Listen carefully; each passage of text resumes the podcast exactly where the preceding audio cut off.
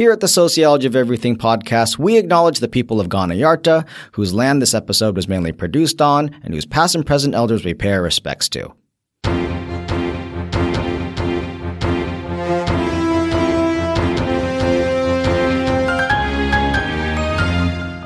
Hi everyone, my name is Eric Hsu. And I'm Louis Everuss. And we're Lou and the Sue. and this is the Sociology of Everything podcast. Brought to you by UniSA, the university that has a surprising number of student clubs.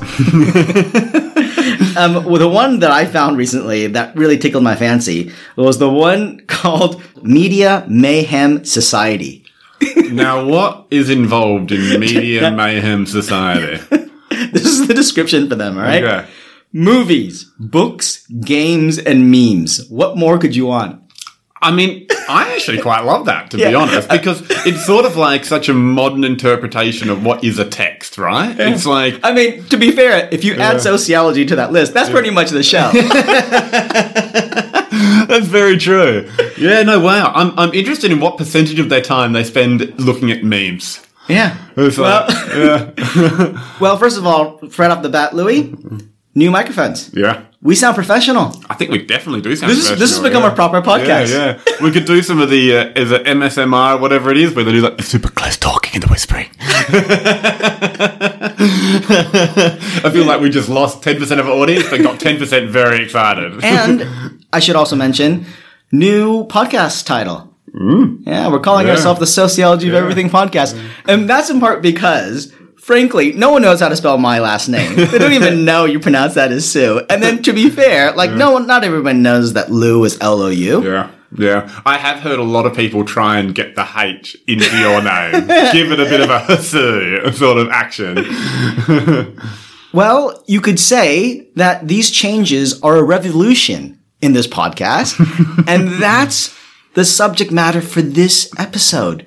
We're going to look at Thomas Kuhn's famous work, The Structure of Scientific Revolutions.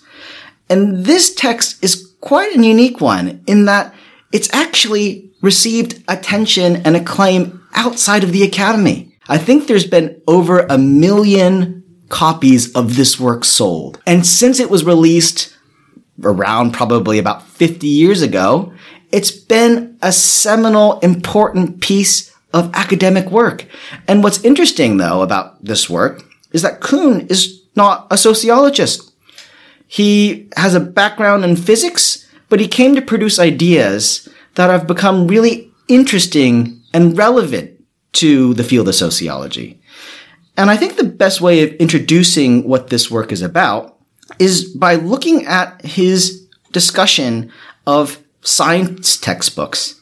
Because that's a weird way to start, but one of the arguments that Kuhn puts forward in this particular work, uh, that was published in 1962 originally, is that we have to understand science as being full of contradictions and conflict. Because if you just like flip open the pages of a science textbook, he thinks it paints a rather seamless, a rather happy-go-lucky understanding of how science works and operates. Hmm. And you think of science as people building on each other's works. And it's kind of like people giving each other high fives in the laboratory. Like, hey, guess what? I found this. Like, oh, awesome. but that's not how science works, according to Kuhn. And so what Kuhn was really interested then in was trying to understand the history of science, hmm. but he was more interested in the ways in which science involves contestation. And so to help us understand what this really work is about, let's look at the different phases. Let's, let's, let's begin there. The different phases of science that Kuhn believes is integral to the scientific process. Mm-hmm. And the first phase he notes is what he calls the pre-paradigmatic phase, which is quite a mouthful. And so to understand what this particular thing refers to, we have to first of all look at his seminal concept of the paradigm. This is something we hear every day in the news or in our everyday conversations, people talk about paradigm shifts and paradigms. What is a paradigm, Louis? Hmm. Well, the terminology that Kuhn's uses is he refers to a paradigm as the universally recognized scientific achievements that, for a time, provide model problems and solutions for a community of practitioners. And what he's referring to there is the collection of knowledge within a certain discipline, the ideas and what's considered truth, the way in which the world's conceived, the questions that researchers ask on a regular basis, and the big, the big ways of explaining the world that's accepted as truth and settled knowledge. It's the finished product of science that has occurred in a similar area. It's what's published in the textbook. And Kuhn's refers to that as being ahistorical and objective. Like you said, it's presented as just the truth and it's not connected to the context in which it was produced. It's So- just the facts of a book. before a paradigm is adopted hmm. and before it's established, there is this phase, what he calls the pre-paradigmatic phase, hmm. where kind of like anything goes. There's no hmm. set established way of doing things. And so when I oftentimes think about this particular phase, this particular concept, I think of like cooking, you know, we now have established paradigms of what constitutes Italian food or Japanese food. The thing about pre-paradigmatic phase is that there's no recognized way of doing something, a way of uh, consuming something. And so this doesn't even just to apply to how something is understood. It's even also applied to the tools we use to understand that very thing. So to use, go back to the cooking example, before the establishment of a paradigm, you would have to invent each time your cooking utensils. Hmm. It'd, it'd be like not even walking into a kitchen. It'd be like walking into a random room and picking up random things and deciding what's edible, what's not edible, all off the bat with no pre-existing system in place. There's no pre-existing framework in place, which by the way, uh, my partner and I aren't the best cooks. I feel like sometimes our kitchen works in a pre-paradigmatic way. It would be interesting though. It would be like, you know, in Lord of the Rings where you have like Gollum and he just like picks up a fish from the river, right? and he just like bites its head off. and obviously I know your your wife is uh, a vegan, Louis, but it would be as if when I like visited your house, you, you'd I, w- I would say, oh, you know, what are we eating tonight? And then like you were just literally finding fish in the river and biting their heads off. And then I would be like, yeah, I guess that's fine. I mean, like I, there's no, that wouldn't strike me as being odd in any way. But once we become accustomed, once we accept a paradigm, Kuhn then believes we enter what he calls normal science. Mm-hmm. And normal science is the business of science that many of us are used to. Mm-hmm. It's the science of what Kuhn calls puzzle solving. Mm. So when an est- when a paradigm is established, when it's accepted, we kind of go about our business. We know what questions we're permitted to ask in science. Mm-hmm. We know what tools, more or less, we can use to ask and mm. investigate those particular questions. Mm. And how else would you characterize normal science, Louis? Yeah, it's the application of existing principles, of existing frameworks, like you said. It's not, it's not posing the really big questions about the world. When he refers to it in this text, he says that those really big questions about how the world functions, Yeah. they have to already be solved for a normal science to So, exist. can we give an example of like normal science? So normal science could be something like chemistry or biology or some form of science where you have already gone through university, you've read those textbooks, you've learnt the basic principles, you know the periodic table, mm. you know that, you know, temperature increases how reaction can occur. Those Yeah. principles are all learnt. And so then you just do an experiment within that framework. You apply all those principles to describe or explain one specific small part of the world. So let's say like I was a cancer researcher. Mm-hmm. I was interested in trying to develop a new treatment for a cancer that hasn't gotten very much attention. Mm-hmm. I would say, all right, well, what are the acceptable ways to test out these treatments? Hmm. Right? There is already a framework in place Yeah. in which the work that I'm doing can be assessed. Mm-hmm. It can be undertaken. Mm-hmm. But according to Kuhn, something sometimes weird happens. Mm. okay? In, in normal science. Mm. And all these anomalies start to accumulate. Mm. So to use the analogy of puzzle solving, it, it would be like if you're trying to do a puzzle and an extra piece appears or is missing. And, you know, you might say, oh, well, that's just sometimes happens, but, you know, we'll just keep going. And if enough of these anomalies occur, we then reach a point of crisis.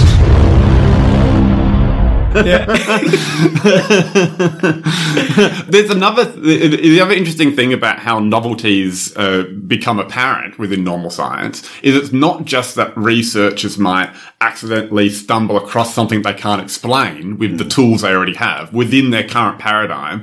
He also re- talks a bit in this text really interesting about how sometimes new technologies are developed, new tools are developed, a new microscope, for instance, is developed that can see things in greater detail, and then that suddenly brings to light these new things about the world. That can be a kind of key moment of these novelties being produced hmm. when a new tool is used for the first time. So there's a few things that can happen then when a paradigm is in crisis.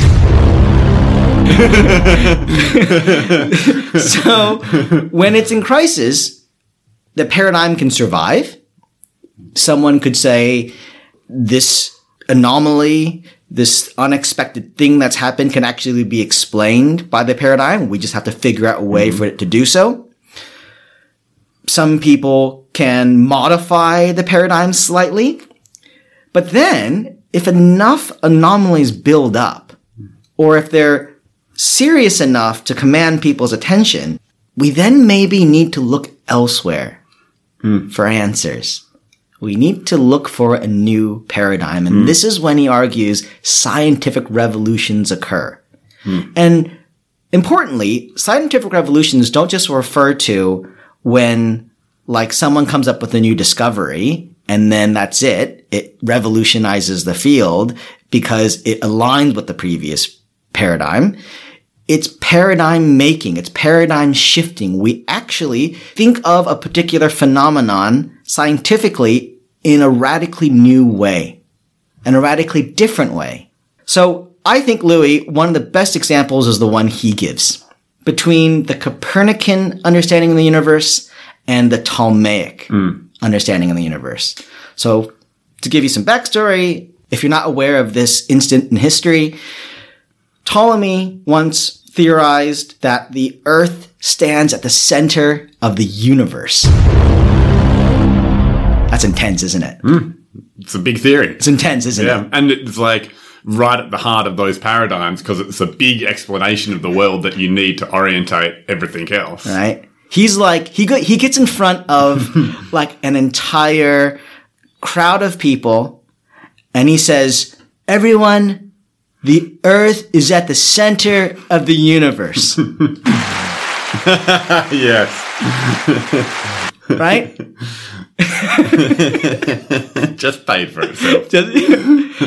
and then these astronomers are doing all these calculations and they keep finding that this idea that the Earth stands at the center of the universe and everything rotates around it doesn't quite align. I mean, the moon seems to rotate around the Earth. Why wouldn't everything else? Hmm.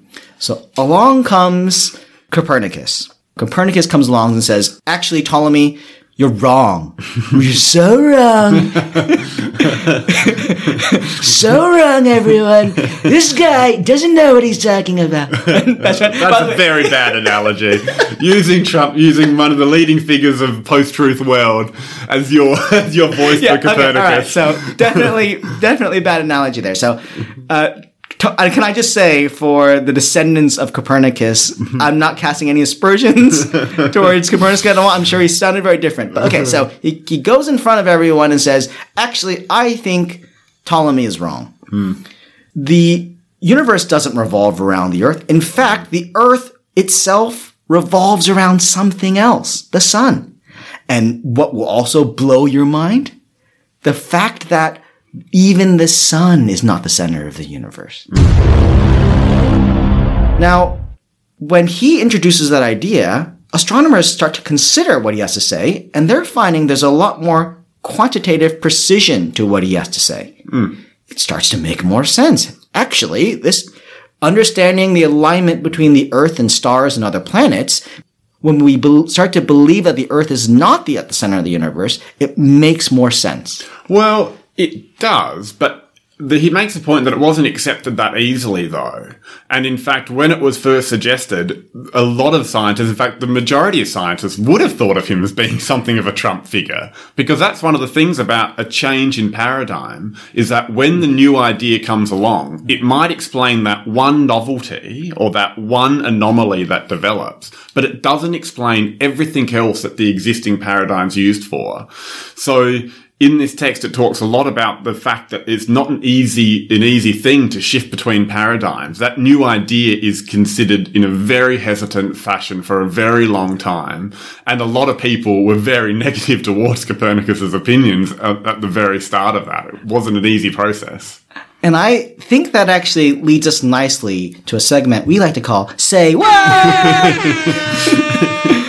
Where we look at a quote in need of further explanation. Kuhn writes in one of his sections, the transfer of allegiance from paradigm to paradigm is a conversion experience that cannot be forced.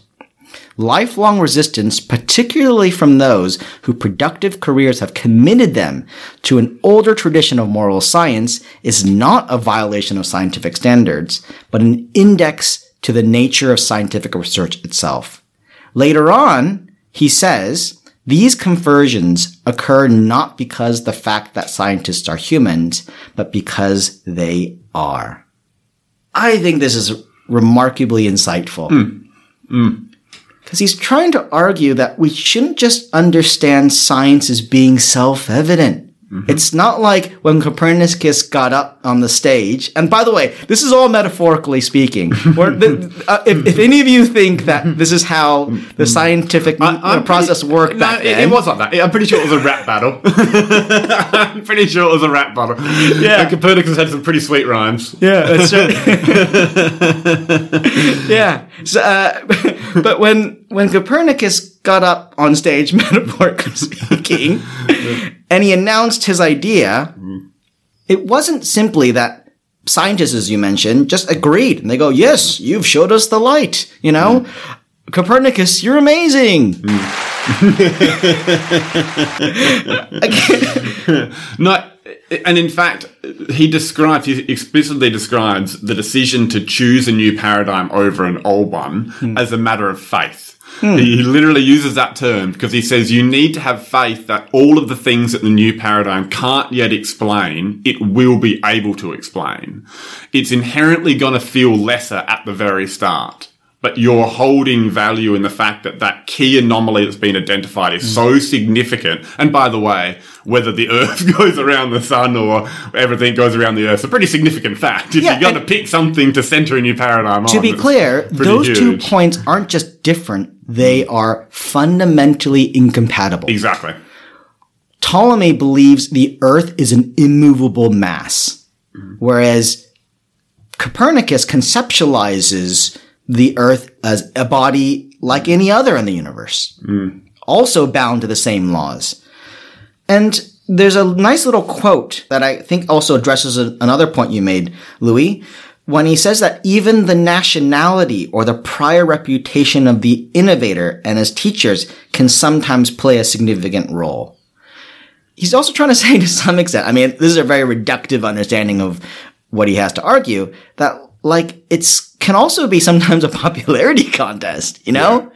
Well, I, I, to be honest, I think this for me is the most interesting part of the text, and it's also the part that has spurred on so much interest in uh, Kuhn's right. work and has become the controversial element. You know, is he promoting what people would refer to as a relativist version of the world Yeah. or a realist version of the world?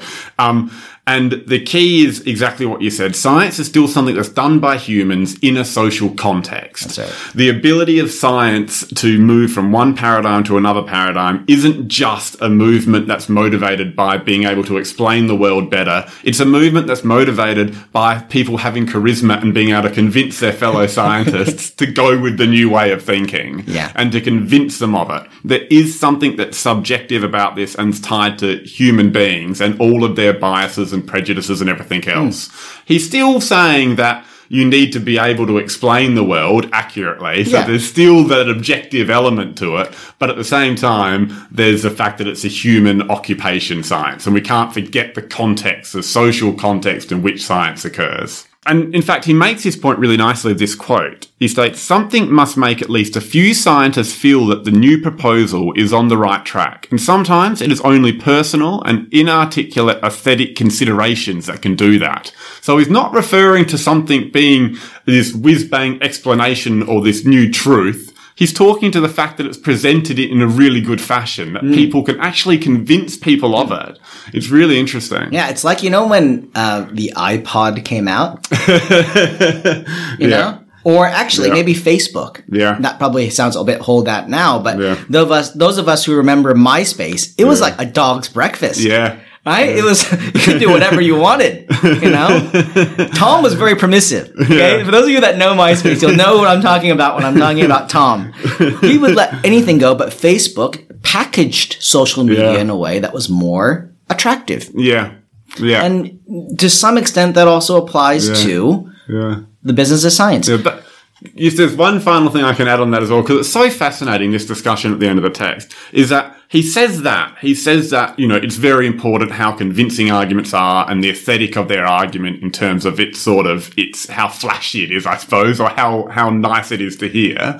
But then he also makes his next point, which is so fascinating, that he says, if someone is uh, finding facts, if they are finding an objective truth about the world, their argument will inherently be stronger. And he even uses the word destiny. I mean, these are quite interesting words, faith and destiny for a scientist talking about, you know, the new paradigm. But he says, you know, if people are competent and if they can use the new tools to explain the anomaly, then their argument will inherently be quite articulate. It'll inherently be a good aesthetic argument because it's doing something amazing and explaining a novelty in a new way.